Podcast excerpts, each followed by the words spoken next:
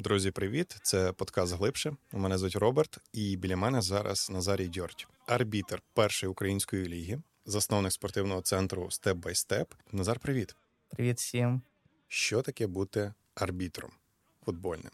Тому що для мене особисто це абсолютно якийсь незрозумілий світ. Я, окрім того, що є судді на полі, і що вони вирішують багато різних питань на полі, контролюють і там роблять футбол можливим і правильним. Більше нічого не знаю. Розповіш, як взагалі ти до цього дійшов? Е, ну, моя історія, напевно, е, банальна, як і в більшості арбітрів. Всі ми починали з футболу. Я так само з самого дитинства грав футбол. Потім е, в якийсь період я зрозумів, що футболом, футболістом професійним стають один із тисячі, а можливо попробувати себе е, в ролі арбітра. Е, мене навіть десь і батькос е, підштовхнув в цьому плані. Куди спробуй, послухає. Спочатку я до цього відносився з таким досить великим негативом. Чому? Тому що для кожного футболіста навіть просто слово арбітр це вже щось таке з неприємних. Тому десь я скептично віднісся. Спочатку не не хотів, тато мене десь е, навіть примушував. Але я пішов, послухав. Дуже швидко я почав вже судити, і я втягнувся, мені це сподобалося. І я от 16 років вже е, пішов шляхом футбольного арбітра. І да. скільки це вже в тебе стаж? Е, Ну, у мене от, виходить, 14 рік. 14 рік, але ну, Здається, що це багато. А насправді, щоб е, вирости у професійного арбітра, потрібні роки. Тому що е, ну, ти починаєш тим більше, коли ти починаєш в такому юному віці, як е, в 16 років, коли тебе абсолютно не сприймають. А як арбітра, тим більше тобі спочатку потрібно здобути якийсь авторитет, тобі потрібно ну, здобути практику, якийсь рівень і вже тільки потім е, починати е, рухатися і рости в професійному плані. Е, так я попав в суддівство, з часом я вже вийшов на професійний рівень. Ну і це вся лірика, романтика, і батько підштовхнув. Ти там пішов, ти спочатку опирався, потім втягнувся. Окей. Але потім у тебе сталася така штука, як школа молодого арбітра. По суті, ваша така тренувальна база, де ти фактично як співзасновник тренував майбутніх арбітрів. Я, я вам скажу так, що, наприклад, е, особисто мені дуже не вистачало е, на протязі е, свого кар'єрного шляху.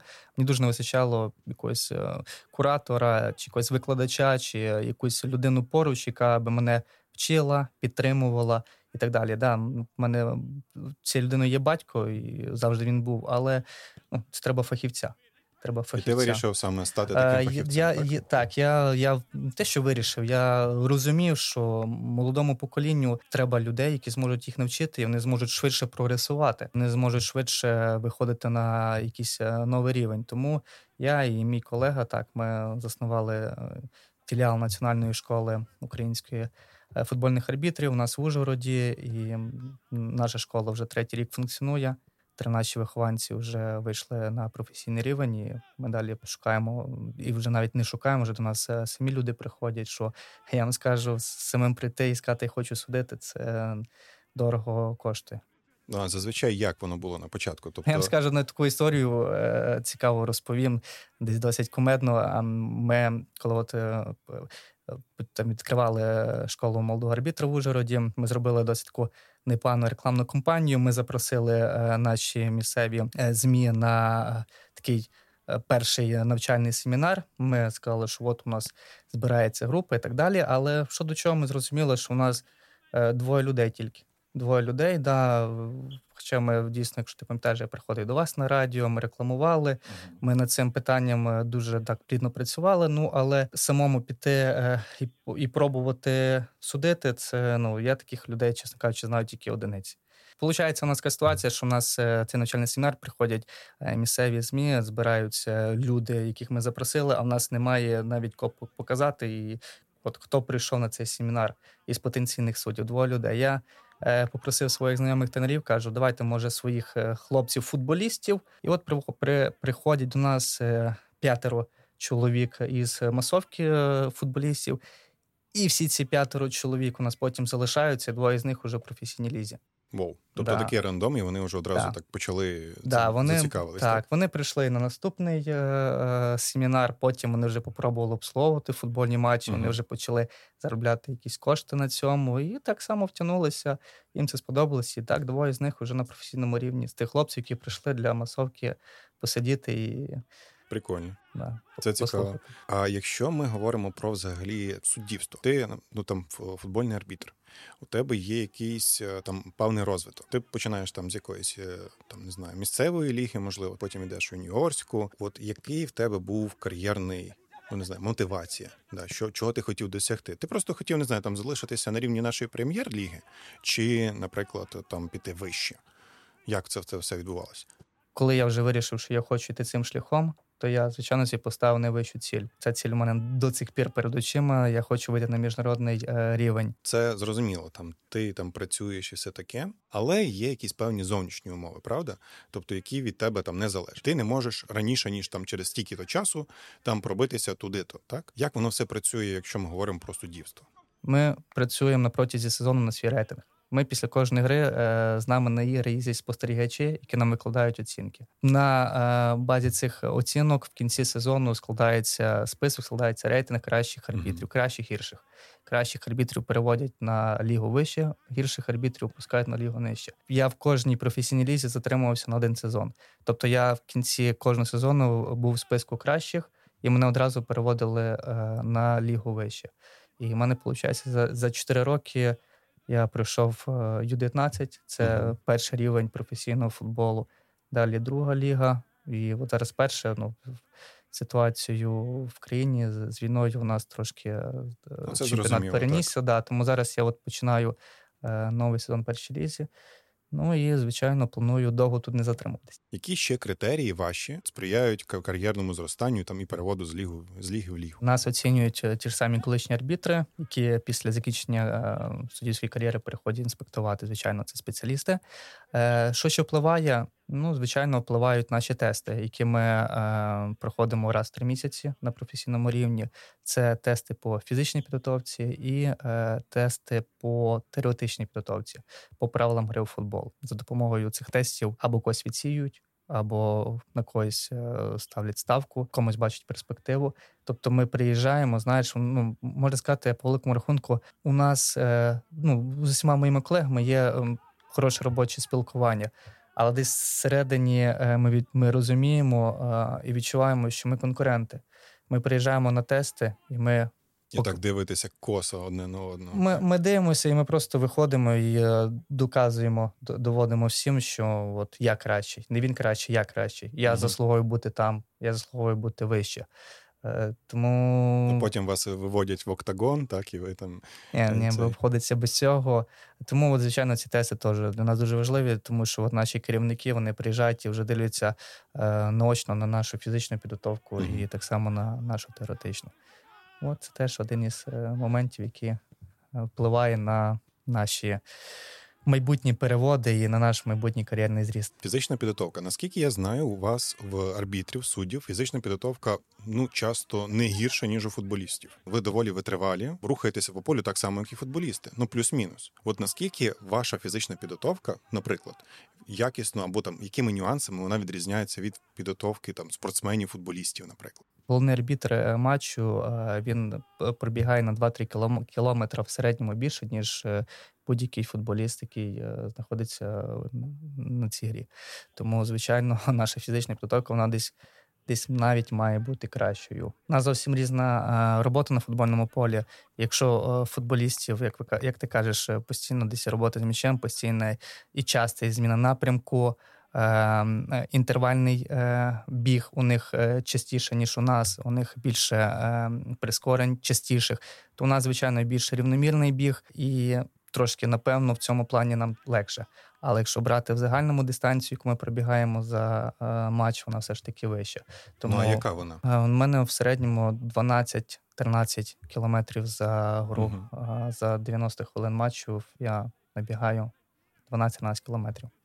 Е, Футболісти в середньому 9-10. От коли ти вже пробиваєшся вищу нашу лігу, так, ну там примірні. Потім, якщо в тебе є амбіція, наприклад, там не знаю, посудити євро. Там колись е, колись щось, то що ти маєш зробити? Звичайно, всі, хто потрапляють в прем'єр-лігу, у всіх є амбіції рухатись далі. Е, далі це вже міжнародний рівень. Е, щоб потрапити туди, потрібна рекомендація нашої українського нашого українського комітету арбітрів уже безпосередньо у комітет ФІФА. Це міжнародна організація. Але для цього теж є багато нюансів. Потрібно знати як мінімум англійську мову, вільно нею володіти, ще краще декілька іноземних мов знати. Твоя фізична підготовка має бути на найвищому рівні, твоя теоретична підготовка має бути на найвищому рівні. Ти маєш дійсно бути а, сильним, якісним арбітром.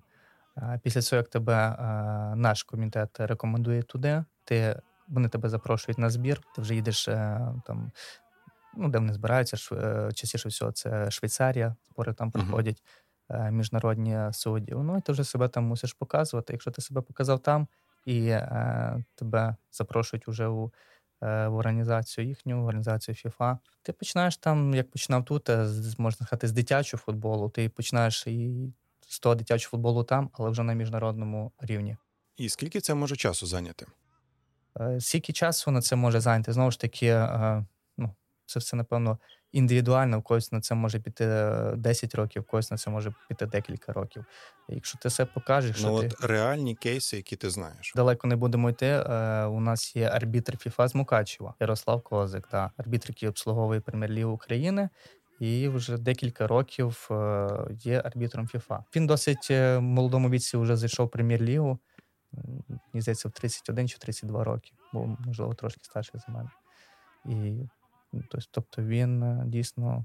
Ну, тобто, це абсолютно реальна штука. Ну, звичайно, звісно. Звичайно, у нас декілька є арбітрів ФІФА в Україні, не тільки він. І Просто один з Мукачева, на секундочку. Да. Ну, це привід для гордості. Так, звичайно. Мукачево, привіт. Ти є засновником спортивного центру власного, степ бай степ.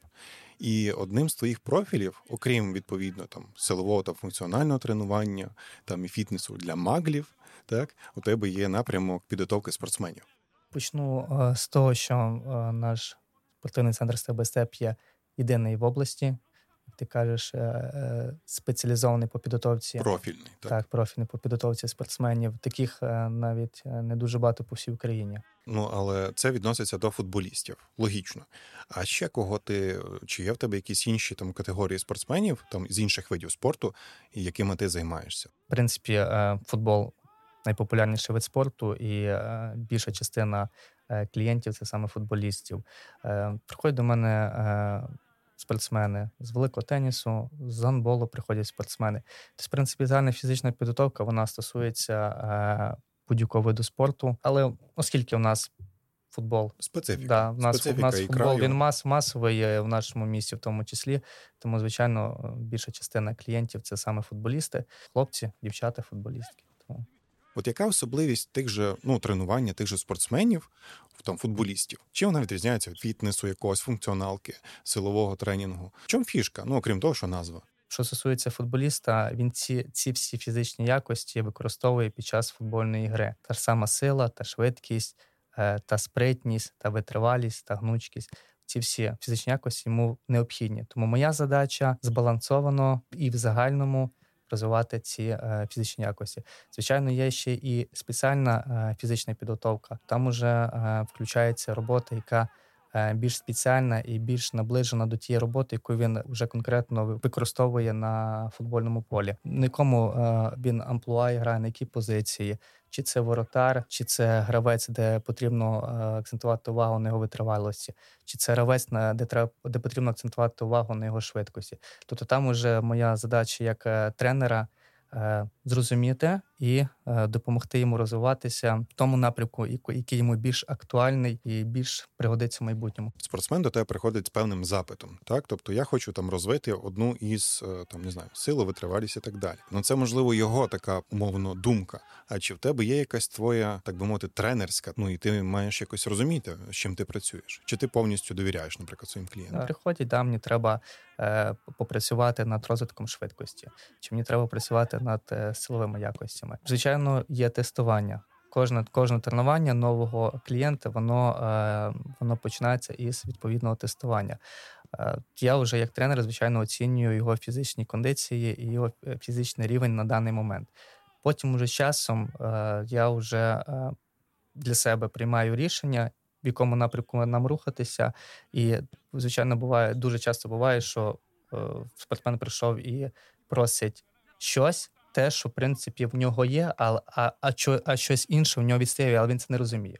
І ти визначаєш це, ну або ви приходите в процесі тренування. Так, наприклад. так, це е, частіше відбувається в процесі тренування. Якщо мені зададуть питання, яка найважливіша фізична якість е, для спортсменів, я на це питання не відповім, тому що на е, мою думку, всі вони важливі. Вони всі працюють разом. Вони так? всі працюють разом, і вони в тому чи е, іншому моменті йому пригодяться. Тому не можна робити акцент. От я угу. хочу тільки бути сильним, чи я хочу бути тільки швидким. Тому що ти можеш бути сильним, але ти можеш бути невитривалим. Ти можеш бути швидким, але ти можеш бути не сильним. Тому нам треба збалансовано розвивати всі ці якості, тоді буде результат, і звичайно, так буде правильно. Рівень хардкору порівнянні з простими людьми в спортсменів він наскільки разів вищий? У мене як тренера, і у них, як е, у спортсменів клієнтів, є якісь задачі на сезон. Якщо це йде мова про е, міжсезоння, період е, створення фундаменту період, коли ми готуємо своє тіло, свій організм для того, щоб нам наступні декілька місяців на хорошому рівні е, пройти чемпіонат. Там уже трошки рівень, е, як ти кажеш, хардкору він включається. У нас е, об'ємні е, важкі тренування. Е, ми багато працюємо над силою, ми багато працюємо над швидкісною витривалістю. Е, що стосується періоду самого сезону футбольного, ти ж розумієш, що крім тренувань по фізичній підготовці, у футболістів тренування на футбольному полі, у футболістів ігри. Буває тобто там вистачає буває декілька ігор так? навіть на тиждень. Тому, звичайно, моя робота в цей період не перенавантажити спортсменів, Е, підтримувати їхні м'язи в тонусі, підтримувати їхню фізичну підготовку в тонусі, і ну і звичайно допрацьовувати над тими моментами, десь які е, десь яких не вистачає спортсмену для того, щоб ну, в майбутньому був розвиток і був результат. Але там уже не настільки хардкорна робота, як ти собі думаєш. Однозначно, що е, спортсмени не буду тільки говорити про футболістів, а спортсмени, да, особливо професійні футбол, е, професійні спортсмени, вони на трошки іншому рівні по фізичним своїм кондиціям, ніж е, люди, які прийшли тренувати зали, трошки підготуватись до літнього пляжного сезону. Якщо ми говоримо не лише про тренування, так є певне таке поняття як спортивна мотивація, і е, ти як тренер, чи в тебе включено якась робота не лише фізична, так з ними, а якась там мотиваційна, наприклад, розвиток якоїсь там умовно впевненості в собі, так тому що це важливо для спортсмена. Якісь такі речі, які не напряму пов'язані з фізичними їхніми можливостями, так але які в тому числі їх дозволяють там якихось спортивних цілей досягти. От як ти з цим працюєш? Тренер, особливо якщо а, він тренує індивідуально, да, у мене дуже багато індивідуальних тренувань. Він обов'язково має бути і ще спортивним психологом, він має бути мотиватором. Е, він має з першого ж тренування спробувати е, знайти підхід до клієнта, тому що ну, кожен клієнт він індивідуальний, так кожного свої риси характеру. Хтось приходить е, заряджений дійсно попрацювати. Там трошки, звичайно, в цьому плані роботи легше. А є такі люди, які, яких приводять батьки. Є, є такі діти, яких приводять батьки. Батьки розуміють, що їм це треба. Чекай, ми це говоримо про юних спортсменів? Так, звичайно, до мене ходить багато юних спортсменів, яких приводять батьки.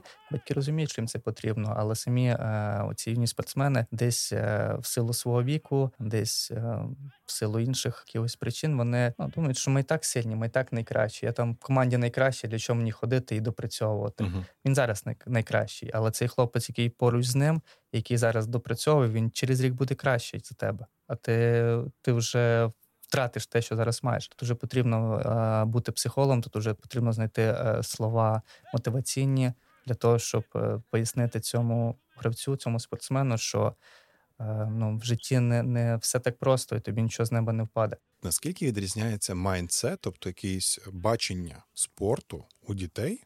У юнаків і, наприклад, старших спортсменів. Чи ти бачиш якусь різницю, яка була, наприклад, там мовно 7-8 років тому і зараз, тому що акселерація дітей, е, розвиток, інформація, ну і підходи міняються. Наскільки це все змінилося, чи навпаки не змінилося? Можливо, все так, як і було. Спортсмени, особливо якщо йдемо про професійних спортсменів, вони розуміють, до чого вони прийшли. Вони заробляють кошти, щоб з ними продовжували контракт, чи їх запрошували кращі команди. Їм треба в будь-якому випадку розвиватись. Вони за це ще раз повторюю, отримують кошти. Це їхня робота.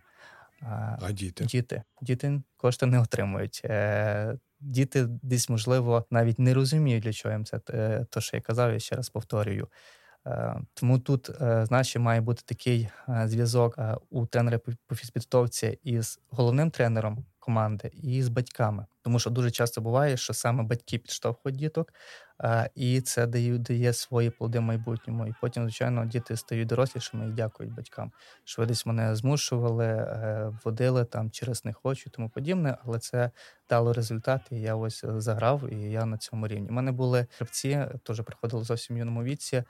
Е, які були на нульовому рівні фізичної підготовки е, з лишньою вагою, Тобто абсолютно не було ніяких, принаймні візуально шансів. поду ну, на, на перший погляд погляд, було да, незрозуміло. Подум... Незрозуміло, і ніхто би не подумав, що це що цей юнак може часом пробитися там і грати десь. І в мене був клієнт, кому сподобалося, який почав е, який почав бачити за собою результати, отримати це задоволення, дуже багато працювати. Я йому допомагав е, в цьому плані. І зараз він е, гравець одної з іспанських команд.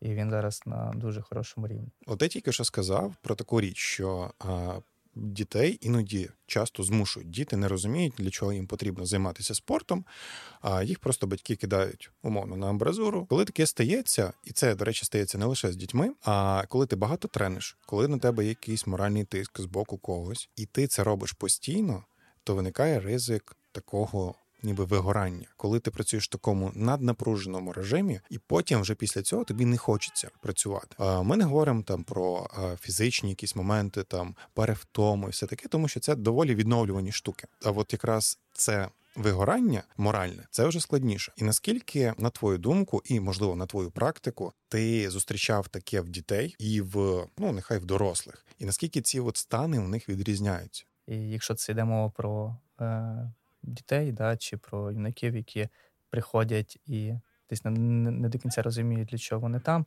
Потрібно розбавити десь тренувальний процес, десь потрібно їх чимось зацікавити, десь потрібно їх похвалити, змотивувати. Потім, коли приходить, проходить деякий період, вони вже починають бачити е, на собі результати цієї роботи. Звичайно, там вже трошки легше. То ж саме стосується перетренованості. Так само має е, тренер по фізичній підготовці е, вести е, планування, е, тренувальний процес будувати так, щоб футболісти не тільки постійно тренувалися і навантажувалися, але ще відновлювалися, тому що відновлення воно на настільки ж важливе, як і саме тренування. Старші футболісти, дорослі футболісти, вони вже відчувають своє тіло і вони десь е, самі е, розуміють, коли їм потрібно відпочити, коли їм треба попрацювати, коли їм треба допрацювати. А дітками да потрібно більший контроль, то що я казав, там може більша відповідальність. Стараємося за цим слідкувати. До нас, в принципі, приходять всі дітки, юнаки, старші, старше покоління, всі приходять з великим бажанням, захопленням, тренуються і принципі, таких проблем ми не спостерігаємо. А от на рахунок простих людей, добре, спортсменами ми від, відносно розібралися. От яке найдивніша мотивація була в твоїх клієнтів? Взагалі для мене найдивніше чути клієнтів, коли людина приходить і каже: «Ем, «Ну, вже скоро е, літо, е, я хочу. Гарно виглядати на пляжі чи на басейні. А це травень, так? Це це вже середина травня. Я би хотіла за два тижні е, себе підготувати і там декілька десятків е, кілограм е, е, скинути. Це так не працює. Але взагалі, да, у кожного свої цілі. Ем, тут головне дати зрозуміти клієнту, що це не все так просто, як здається. Дуже багато моментів, і це не тільки робота в спортивному залі, це дуже багато роботи і ну, поза залом. Поза залом так. От поза залом. От ти їм прописуєш певну програму ще й поза залом. Я так розумію, що це якісь певні там зачатки нутриціології, можливо, якийсь режим дня. От е, ти ти це робиш взагалі, чи ти просто сказав, ну говориш йому мовно, будь ласка, там е, не знаю, їж, не їжте на ніч там і все ну, таке? дивися, в принципі, якщо це йде мова про спортсменів, це вже люди, які самі розуміють, що ну, плюс що, мінус що, так. що, що і як їм потрібно. Да. Плюс є в них тренера, головні да, тренера футбольних команд, які, звичайно, теж їм підказують і направля... направляють. направляють да. Плюс у них постійний тренувальний процес. Тобто ем, там є, звичайно, моменти, коли треба на чимось допрацювати, да, конкретно на чимось. І я там напишу: от допрацю, допрацьований цим моментом, розпишу деякі вправи, е, і він е, спортсмен може вдома допрацьовувати для того, щоб у нас швидший результат був. Але е, в загальному... Ну, прості люди. І часто буває таке в тебе, що просять, будь ласка, пропишіть мені, а що би я мала їсти або мав би їсти. Кожного року все менше цих запитань. Чому? Тому що зараз вже є всіх доступ до інтернету. І, в принципі, люди елементарно... Які вміють гуглити. Да, які вміють гуглити, елементарно вводять те, що їм потрібно, і вони вже навчені, вони вже е, спеціалісти, і вони, вони ще можуть знають, вони ще можуть тебе навчити. Звичайно, що із е, простими людьми е, в цьому плані трошки важче, тому що е, дисципліна. Дисципліна. В них от, от дуже важливо це дисципліна. Якщо спортсмен е, він дисциплінований, він навчений в конкретному режимі е, жити, то проста людина вона десь може перший час спробувати, десь може себе змусити. Але потім через якийсь період вона встане здесь і скаже: А, ти я і так гарна, я і так найкраще. Для чого мені це? Для чого себе мучити? Тобто, знову ж таки, в кожного свої цілі, в кожного свої амбіції. Давай перейдемо до більш таких приземлених речей для простих людей. Наприклад, давай розвіємо або там підтвердимо якісь міфи. От якщо ми говоримо про біг, я помітив таку штуку, що насправді ми бігаємо всі неправильно. Це стосується там постановки там ноги при бігу і все таке. От у мене питання слідуюче: от те, що бігають по набережні люди або бігають по асфальту, це правильно чи неправильно? З точки зору, як це має бути? Дебільшого частіше всього техніка бігу у людей, які там професійно не займаються е, легкоатлетикою, чи не займалися, чи е, які углублено не вивчають е, цю тему, звичайно, він, м'яко кажучи, неправильний а конкретніше кажучи, він десь і шкодить. Тому категорично, я коли бачу людей, що біжуть по по твердому покритті, і при цьому вони неправильно біжуть технічно, то звичайно це шкідливо. Це шкідливо на наші стопи, шкідливо на наші коліна, е, на нашу спину. Тобто я би категорично, звичайно, би не рекомендував це робити. Є в нас спеціалізовані покриття, да, на стадіоні Авангард, на стадіоні Спартак, стадіон автомобіліст. Там, звичайно, вже трошки ем, цей цей момент він ем, ну, не наскільки він шкодить, не наскільки він шкодить, але знову ж таки техніка бігу вона є дуже важлива і людина просто, якщо правильно вчиться бігати, то вона просто зможе довше бігати, більш задоволення бігати і показувати кращі результати. А все-таки по набережні можна бігати при умові за умови, що у тебе правильна техніка бігу? При умові, що у тебе правильна техніка бігу, при умові, що у тебе е, хороше якісне взуття для бігу, в принципі, можна. А, Збираються там від різних. Е, не знаю, бігових рухів до фітнес-рухів зраночку або там ближче до обіду вечірком побігати дівчата, там, хлопці, якісь групи людей. Але є один нюанс: плюс 40. От наскільки це дурна ідея бігати в плюс 40? Чи це окей? Ну, звичайно, якщо це йде мова про бігунів-любителів, це ненормальна ситуація, тому що ніхто не застрахований е, від того, що е, дійсно ця спека, це сонце комусь дарить голову. Е, їм і так важко. У них і так пульс працює на максимальних Е, рівнях, а тут ще і припікає сонце і така температура. Ніхто не страхований, що з людиною може е, щось е, статися. Тому ну, це ж, напевно, більше питання до організаторів. Я впевнений, що бували такі випадки. Наскільки добре є тренуватися щоденно, і як часто потрібно собі робити відпочинок? Якщо люди тренуються кожного дня, в принципі, думаю, що їм комфортно в такому темпі е, працювати. Е, і вони вже готові до такої роботи, тренуватись кожного дня. Е, знову ж таки, залежно е, який об'єм роботи вони виконують на цьому тренуванні. Тобто я знаю людей, які можуть по 2-3 години проводити в залі, і ефекту від цих тренувань практично немає. А є люди, які при правильному підході, при правильному тренувальному процесі можуть по 30-40 хвилин максимум виділяти в день часу для тренування, і у них дійсно є дійсно є результати. Тобто, знову ж таки, це все індивідуально. Е, хтось тренується один раз на день, хтось тренується два рази на день і зранку, і ввечері. Хтось тренується один раз на тиждень, і з вони починають. Тобто кожну свої можливості. Е, є люди, звичайно, які не не е, обізнані в цьому, і вони думають, я буду зараз тренуватися кожного дня, і я через місяць стану найсильніший і, і найкращий. Е, це неправильно, тому що дійсно нашого організму, як і у всьому іншому, є якась межа. І, звичайно, якщо ти не підготовлений, ти е, дуже цей швидко ресурс вичерпаєш. І там уже такі можуть бути плачевні е, різні наслідки. ситуації, наслідки. Да.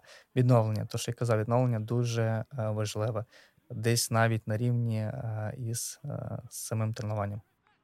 На рахунок відновлення є ще таке поняття, як правильний сон. Наскільки важливо там дотримуватися формули там 8 годин, чи бувають якісь певні виключення? Тобто є ж якісь крайні межі, коли от є ефективність е, там спортсмена, вона є оптимальною для певних умов.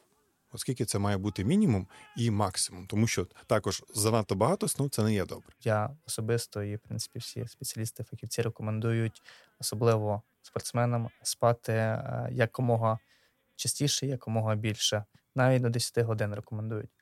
Е, якщо в тебе дійсно активний день, 10 годин. Скажу навіть більше, е, всі знають такого спортсмена, футболіста, як Кріштіан Роналдо. У нього є свій особистий тренер по сну. Просто свій тренер по сну. Тобто, якщо в людей є тренер по фізичній підготовці, то у людини є тренер по сну.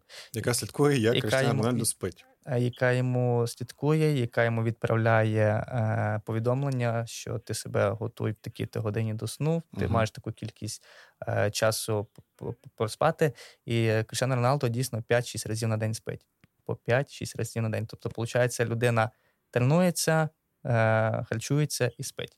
Добре, а мінімум? Мінімум сну скільки для того, щоб в тебе була оптимальна, на твою думку, якась фізична форма, кондиція, ну і соображало. Хтось відновлюється після 6 годин сну, хтось може не відновитися і після 7-8, хтось може відновитися і після 4 годин сну. Тобто це вже більш індивідуально. Якщо взяти в загальному, на мою думку, 7-8 годин. Але можна і більше. Є, є нюанси.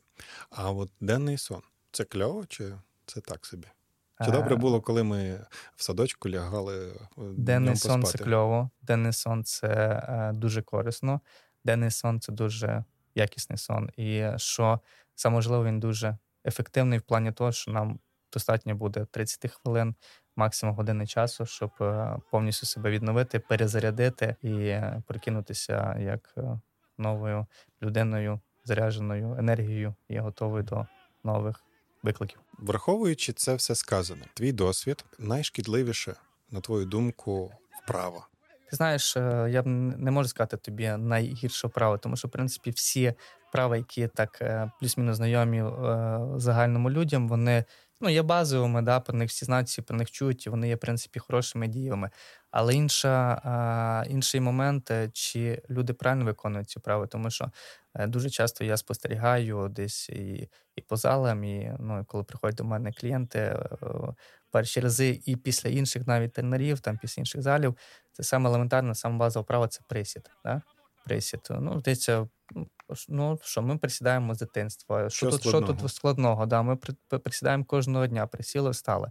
Це нормально. Ну, людина дійсно дуже часто, напевно, відсотків 80 людей е, елементарно неправильно присідають.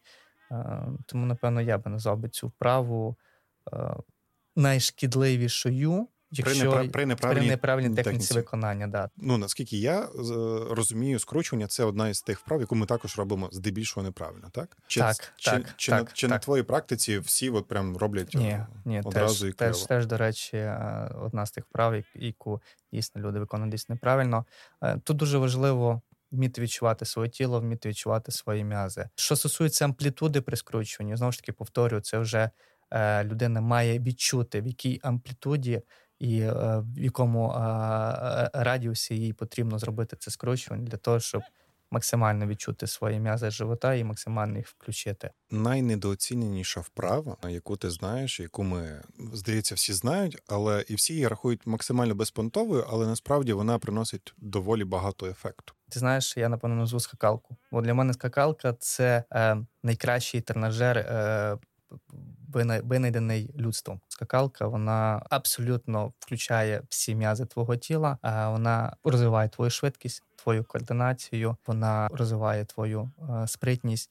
Ну і крім того, звичайно, вона постійно е, тримає в тонусі твої м'язи тіла. Найкращий тренажер, тренажер, який можна використовувати і при розминці, і е, при заминці, і просто навіть використовувати як повноцінне тренування у тренувальному процесі. Мені завжди подобалось візуально спостерігати за боксерами, да, в яких скакалка це невід'ємна частина в тренувальному процесі. Вони з нею сплять, напевно.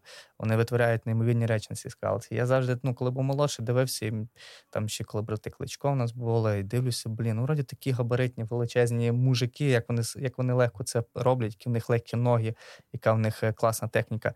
І я от собі поставив ціль, ну, напевно, років е, там з 15, 16, ну, може, з першого курсу.